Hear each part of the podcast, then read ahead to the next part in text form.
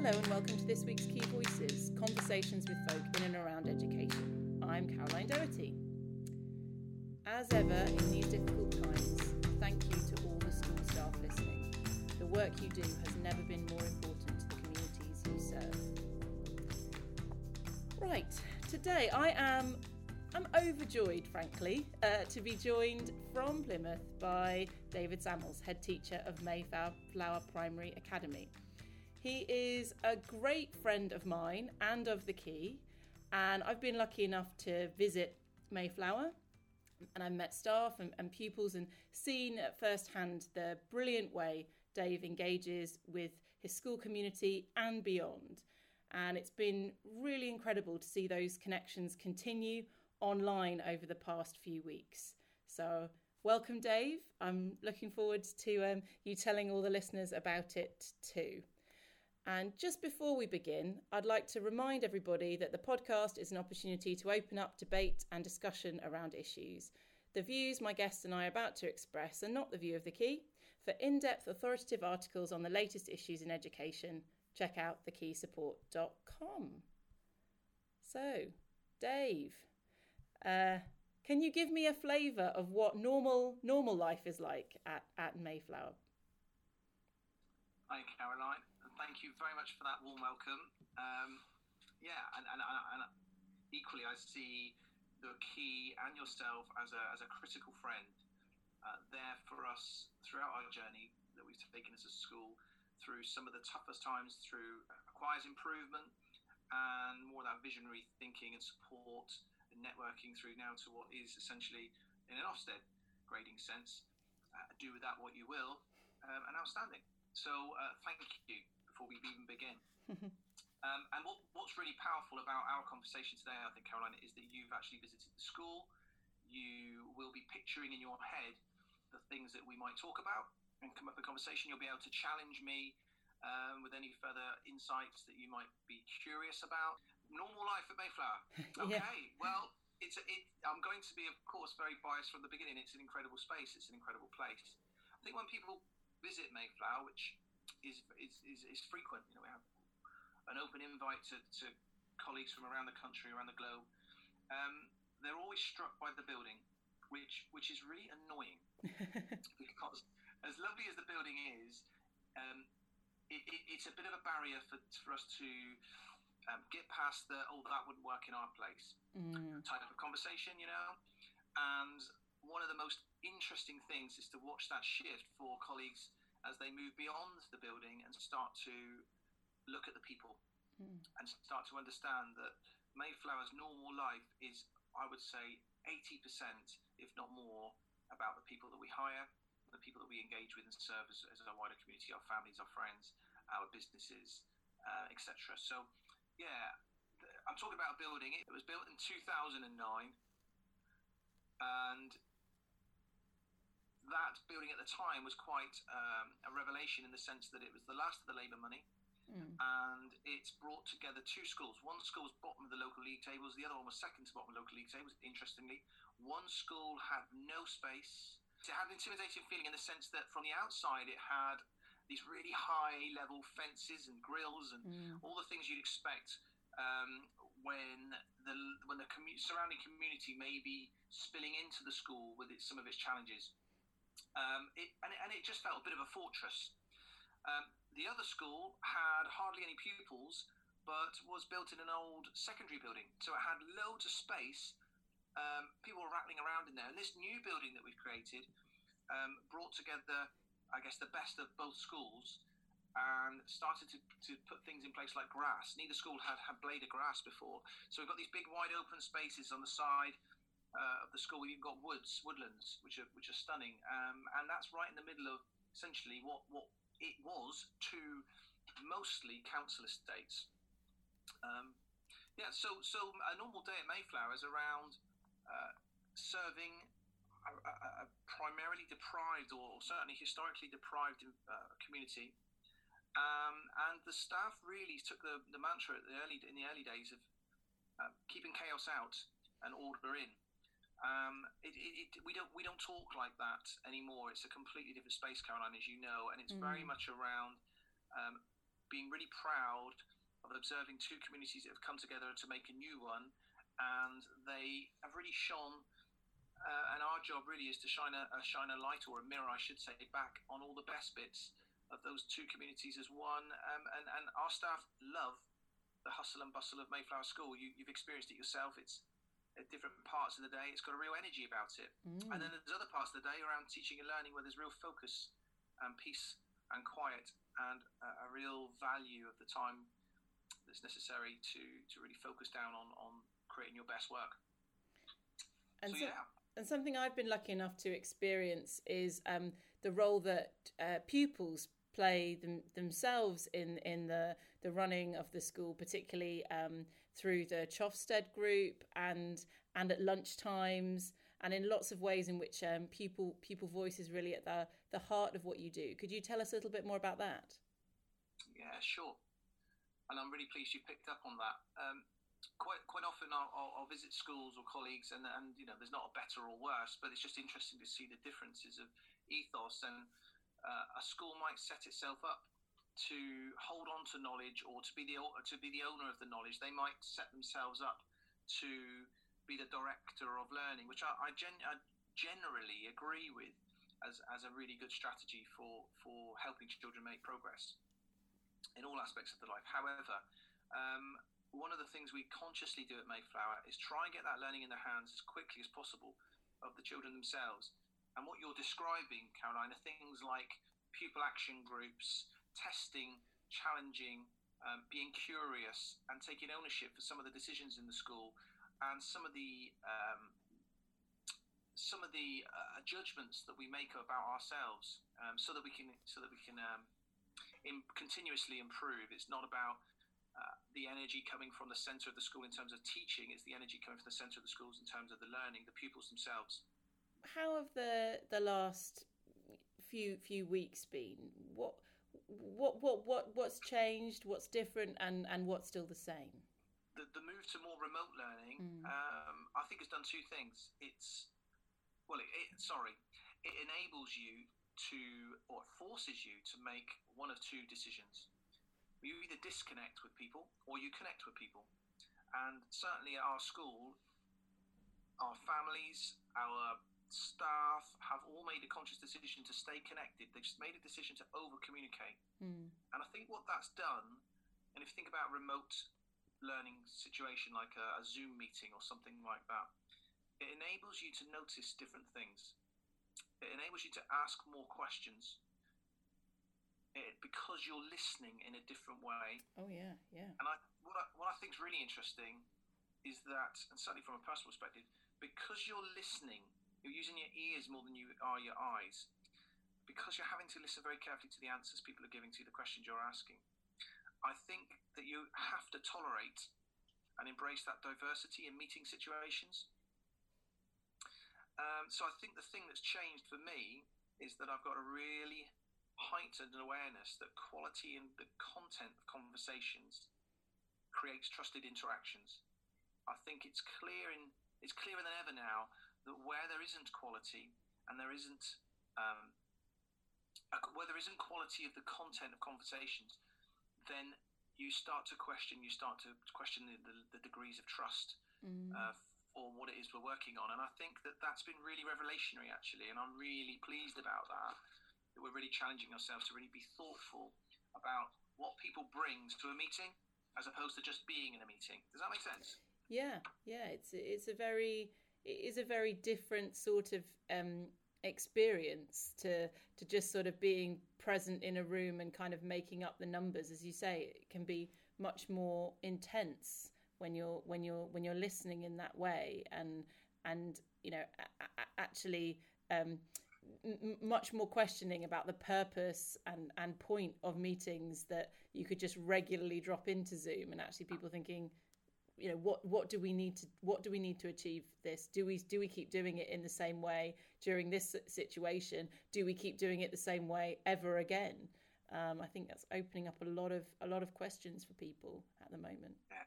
It's a great leadership opportunity, you know, real, real ability, uh, opportunity to develop. You know, asking ourselves, what is the quality of our conversation? What is the purpose of this conversation? Who needs to be there? For how long? You know, really, really looking at effective ways of working without it becoming mechanical. And I'm just really passionate about people having their own identity and being proud of who they are, still being able to take critique and feedback, but actually valuing that diverse nature of, of a makeup of a meeting. Um, and and that remote tech is, or that tech is allowing us to be more networked and be able to bridge the gap geographically, literally geographically, mm. to, to people who maybe are be able to offer a different level of challenge in these meetings. So I'm really I'm really excited about that. Um, I guess may I continue? I mean, I've got yeah. some other observations you made me think. Um, something that's changed, and this is really really interesting. I mean, I'm going to be very very broad here, um, so don't take me too literally. But essentially, I'm, I'm looking at two two um, two ends of a spectrum, two ends of a continuum. One being ordinarily you'd have families that were very time poor um, but they may have amples of space at home. They may have amples of resources or access to resources, and they may be expert in something professional in their lives. So I'm talking about primarily working parents who will be very time poor with their children. Mm. Um, I think we can empathise with that, Caroline Garn. Indeed. um, on the other end of the spectrum, you ordinarily got parents who are time rich. Um, maybe have space or not, maybe have access to resources, but maybe less confident in their professional um, capacity to to enhance children's learning experiences. So, what this latest stage has clearly done for me, when the conversations I'm having with families, is that's evened all that out. And then the question then arises for me is out of those other areas, so time, space, resource, and expertise which are the most powerful things that a family need to have access to to enable them to, to go on and be um, empowered to support their children's learning. Mm. Uh, there's, there's a question around catch up for children when they arrive back at school. Well, I'm really excited about the fact that families have caught up with connections with their children and with yeah. each other. So, I mean, there'll be there'll be examples, Caroline, where that's not been a positive thing. Of course, mm. there will. But I, I think what I'm interested in is how many families are contacting me saying, "We are now engaged. We are we are enjoying that time with our children. We're really enthusiastic about becoming even more empowered about supporting our children when they go back to school post these next few weeks. So I think, how do you support those families who will go back to being time poor but have got all the enthusiasm, the motivation. What they need are just tactics. They need to understand what works. So, yeah, that that's been really interesting. And we've got we've got five ways of engagement. We've got a strategic model for engagement at Mayflower, Caroline. Yep. And I'll walk you through those those those ways, if I may, because Great. they might start to make a bit more sense. Because there's a real opportunity now for these these types of frameworks that schools are using. There'll be very there'll be many out there. This is this is ours. Um, there'll be great opportunities for these to really be embedded now and to begin to make even more sense for the communities than before for the reasons I've given. Um, yeah, so initially a family will decide to join a school, they'll sign up, won't they? They'll, they'll, they'll sign on the dotted line and they'll get attendance to that school. Um, the next stage for me, so that's stage one, if you like, first wave. Second wave is around stepping up um, and starting to really experience being at school, being on time, mm. wanting to be there maybe, the third wave is around um, building perspective and experiencing new things. Um, and this is where it starts to drop off in terms of family engagement. Some families just literally sign on the dotted line, don't they? And, and, and schools are very happy to then say, over to us. Um, I'm, I'm incredibly passionate, as you know, and this is the way Mayflower set up to offer families the opportunity to engage in wider experiences themselves. Um, we move on to the fourth stage, which is around accelerating learning. So we're really starting to knuckle down now into what it means to be an effective learner. Mm. Um, starts to feel a bit more mechanical at this stage because we're starting to look at outcomes a bit more. Um, and then the ultimate goal and uh, is for is, is to do what's happening right now naturally, Caroline, which is enabling people to be empowered to really to, to be to stay engaged. And I really like that idea of being enjoying learning with their children. Yeah. So our five ways of engagement, if there's ever a time that anyone wants to listen to the fact that they may have some relevance, it is now because actually they are happening right in front of our eyes, those waves. Families are moving up and down those waves depending on the social position and their um, sorry their family position sorry in the same way we're moving through those those stages of grief or stages of change that were mentioned a bit earlier Mm. And yeah, so yeah, I've got me. I've got some other observations. If you, if you, yeah, please, please keep sharing. I've got you know I've got about four or five observations really. Um, I think I think what schools what what what seems to be happening now for me there's a real is there's an opportunity because of the interest that families are now showing and the value that families are giving. They're understanding that school has a purpose beyond childcare, and I'm not suggesting for a second that that's what everybody judges school as being, but they're really understanding that, that the child needs to have some form of education because they're worried about them not being at school, aren't they? Now they're asking the questions rightly: What's going to happen when we come back? How will they catch up? I'm asking, what does catch up mean? But my, my point is this: that ordinarily a school improvement model, I would say, uh, on the whole, the vast majority of schools in the UK will be using a model that looks a bit like this: 80% of their time will be spent on business on the business of improving teaching. Now, who wouldn't agree with that, Caroline? And, and then spend 20% of their time developing ideas to sustain that teaching.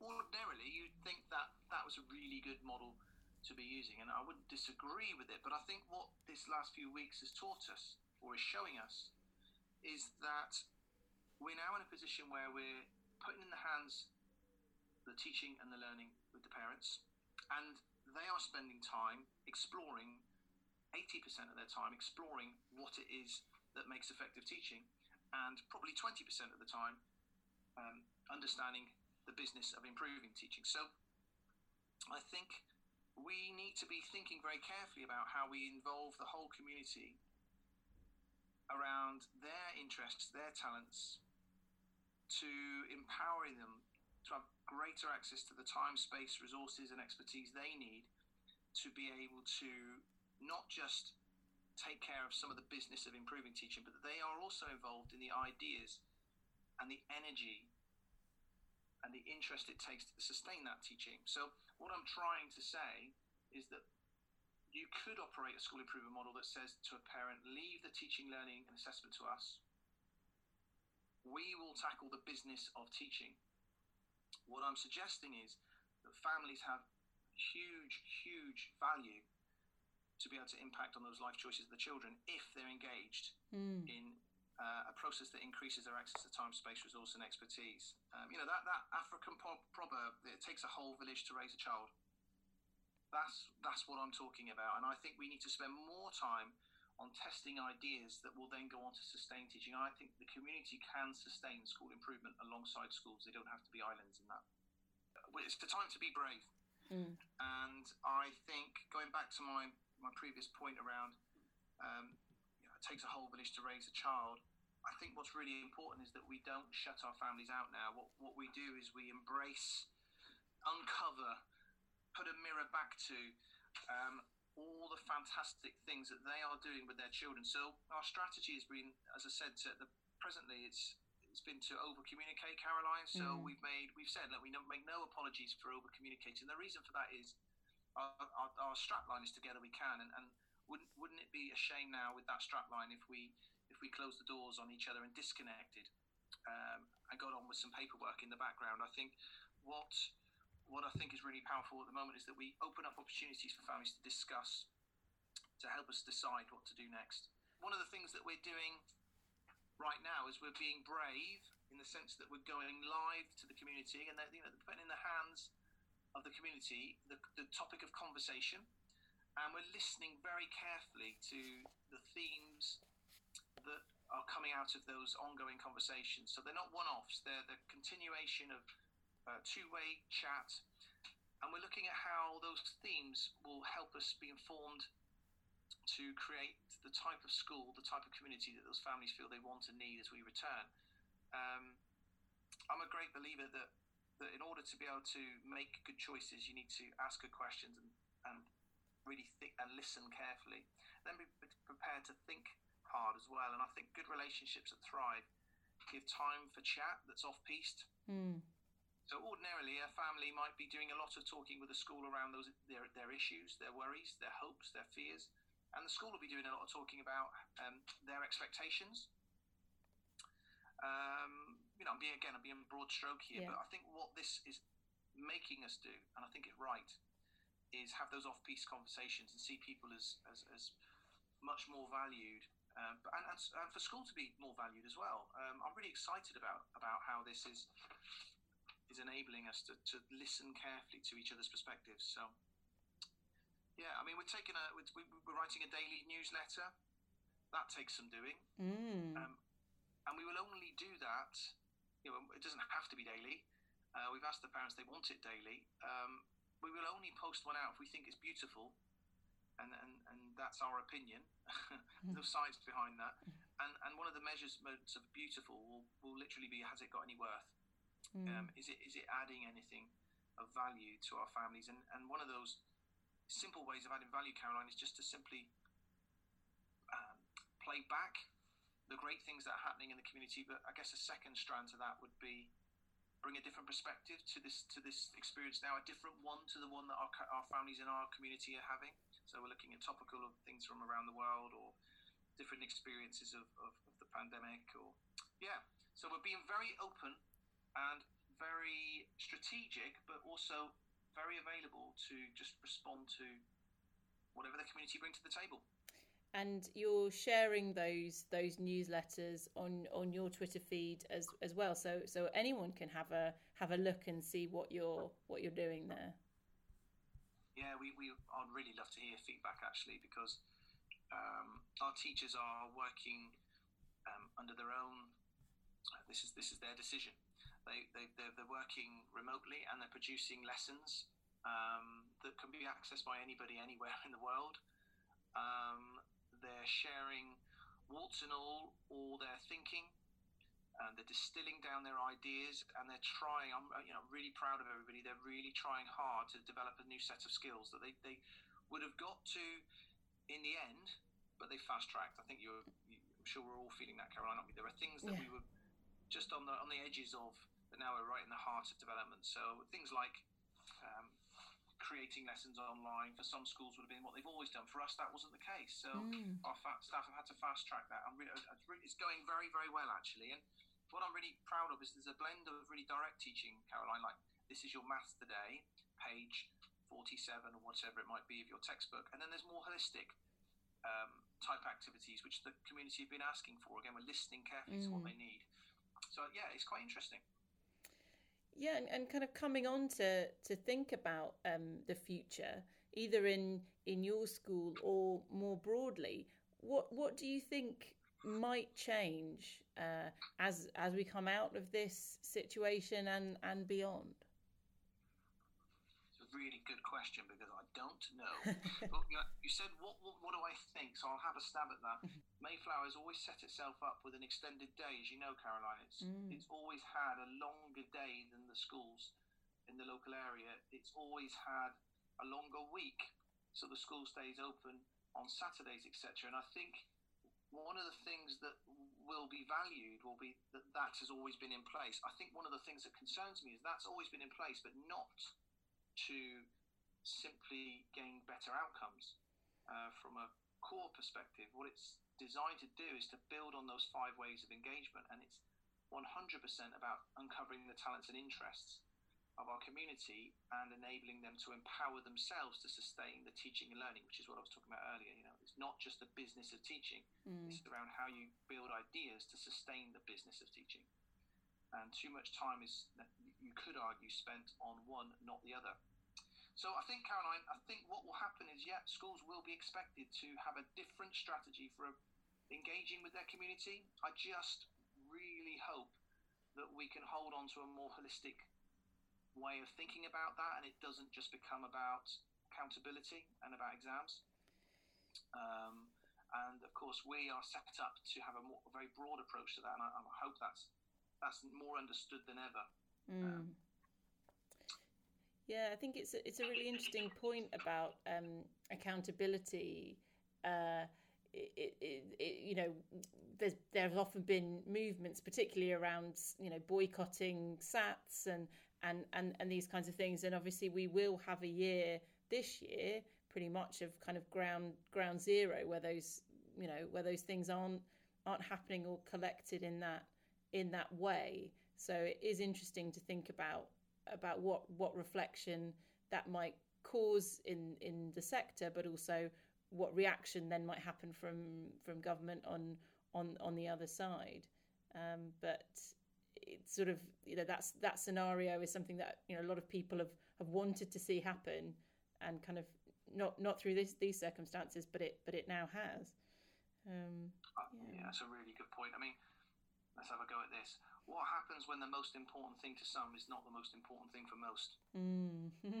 um, you know, and uh, again, a generalization, but isn't it interesting that schools are measured um, and, and the badge of value for money is used um, for its accountability around outcomes? And then all of a sudden, overnight, with no one having control over this, those very outcomes, those very values, those very measurement that is used to inform families about how good a school is disappear.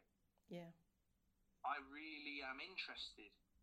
I reach out to colleagues who might be nationally, globally, uh, and, and even and inspectorates. You know, I'm interested to see how a school might be deemed as worthy um, under the you know a trust, a business model mm. that maybe looks more not just broader and in a, in a, in a cause, because it'd be interesting to, but broader in the sense that how are families choosing schools? How are families now valuing the schools that they go to? I think it'd be a great indicator to try and get some data on that. Um, again, not wishing to bring measurement in for the wrong cause, really, mm. Caroline, and I'm, I do not know how we'd fare, but I would be interested to see one, when a school closes, which communities feel the most supported uh, with their well-being, their mental health, all the more holistic stages of development. Um, for example, we're, we're trying really hard to engage with families at the moment, those who've been asking for online courses right now. Mm. We're reacting to that um, in a remote sense. But I would hope that that would be a good indicator. And I, you know, my common, my common sense would say that that was a really good indicator of a good school, a school that was trying really hard to do something for the benefit of their children and their families But nowhere in there are we doing that because of it's, it's going to get us better exam results. It mm. might, and it depends on what the course is about. But uh, I'm really excited about empowering families to know what works. Yeah. Um, so, what kind but, of but, what kind of courses are, uh, do people have in mind there? Oh, that's it. Oh, we've been. I've had a conversation for the last three days just on these things, Caroline. So I'll put them in different different boxes. The first box is primarily answering what the families need, uh, what the families are asking for. So a, a, a, really clear theme is that they, they, they're struggling to learn at home with their children. So they would mm. like to know more about uh, everything is not rosy at the moment, isn't it? you know, they would like to know more about how do you set a, a, a routine, a positive routine yeah. around family engagement and learning, not one or the other. That's the first thing. And that's really exciting because what we can do with that one, Caroline, is we can give our, our experience, we can share our experience and some of the tools and resources that we use at school we can put them back into a home context and see which ones are still relevant. Mm. And we can learn more about what's effective because we can ask the families to engage in trialing things and they can also share their experiences. Again, as I say, a two way chat. Taking you know, the, the, it takes a village to raise a child. You know, I think that's really interesting. So, responding to, to family need, the second area is around our staff as you know, I'm massive on, on enabling staff to have their personal identity and, and really thinking hard about what it is that they offer that's unique and different and, and understanding where that fits in the big picture. So, what staff are able to do now is really think carefully about if they were to have a different type of audience. Let's say they're used to talking to the to their trust or their board or their governors or each other, but they're not necessarily used in the same way remotely to be talking to a family about how are you how can you effectively teach maths. Um, then what they've got to do is have an identity. They've got to have an opinion. They've got to make some decisions. And I think that's really interesting, Caroline, that they can now use this opportunity to distill their thinking and, and learn more about what works than ever before. So mm. it's a strategy we've always used, Caroline, in school, as you know, to share, to challenge each other and publish beyond our postcodes so that we get feedback. Um, but now I think why not use that same approach to engage with families around what works? I mean, there's so much noise on the internet at the moment, isn't there? And maybe mm. we create some of it. I think we've got to cut the noise out, and I think families are going to have, a, have, a, have an absolute need to want to know what. Come on, just tell me, schools, what works? What do mm. I do? I'm hoping that a lot of a lot of uh, listeners will start following you and the work of your your brilliant team uh, at, at, Mayflower. Um, really, I'll put put details in the in the podcast notes. Uh, people can access uh, your newsletters and and see some of the uh, the tremendous fun that that children and families are, are having together. Um, and and and how widely that's being shared. Uh, saw a l- lovely video of uh, one of your pupils m- m- uh, baking in the kitchen and Jamie Oliver noticing what he was up to. You know, it's um, it's really uh, exciting to see how how far you know positivity and creativity uh, can spread. And anything you'd like to say to our listeners uh, in closing? I think that's a nice way of, of ending. I think be proud of be proud of the decisions you're making and be prepared to be challenged on them would be something that I would would ask colleagues in the in, in, in the industry and, and outside the industry to come and come and do with us. You know, challenge us about what is it we do and why. I'd, I'd invite you to do that either remotely or in person once this period's over. And I love the point you make around fun. I want our community to feel that learning is joyous, and I want our teachers and, and our leaders embody this in everything they do. They look for the joy in everything. They are not victims to the system. Um, they own their diaries, diaries as much as possible, and they really do look for every opportunity to support each other, to, to sustain improvement, and not be burnt out. So, I, I yeah, I just I'm in, I'm in awe of what the education system is doing right now and its ability to be able to react. react and I, I really hope that we can come together as a as a an industry, if you like, and make sure that our schools are fit to serve our communities better than they've ever been before. I mean, my final point is that Mayflower's ambition moving forward is to make the most connected community possible. Um, I, I, feel more connected than ever to the staff um, and to those families. Can't wait to get connected with staff, with, with, the pupils when they come back into school as well. But yeah, good, good luck to everybody, and I, I look forward to anyone who wants to make contact. That, that uh, excites me. Indeed. Well, thank you so much, Dave, for making time to talk to us today. And thank you very much for listening. Key Voices is produced by The Key, giving education leaders the knowledge to act. Members of the Key for School Leaders can access hundreds of articles and the latest issues in education at thekeysupport.com. And please tell us what you think of the podcast. Rate, review, and subscribe, or email me at caroline.doherty at thekeysupport.com with your thoughts and suggestions.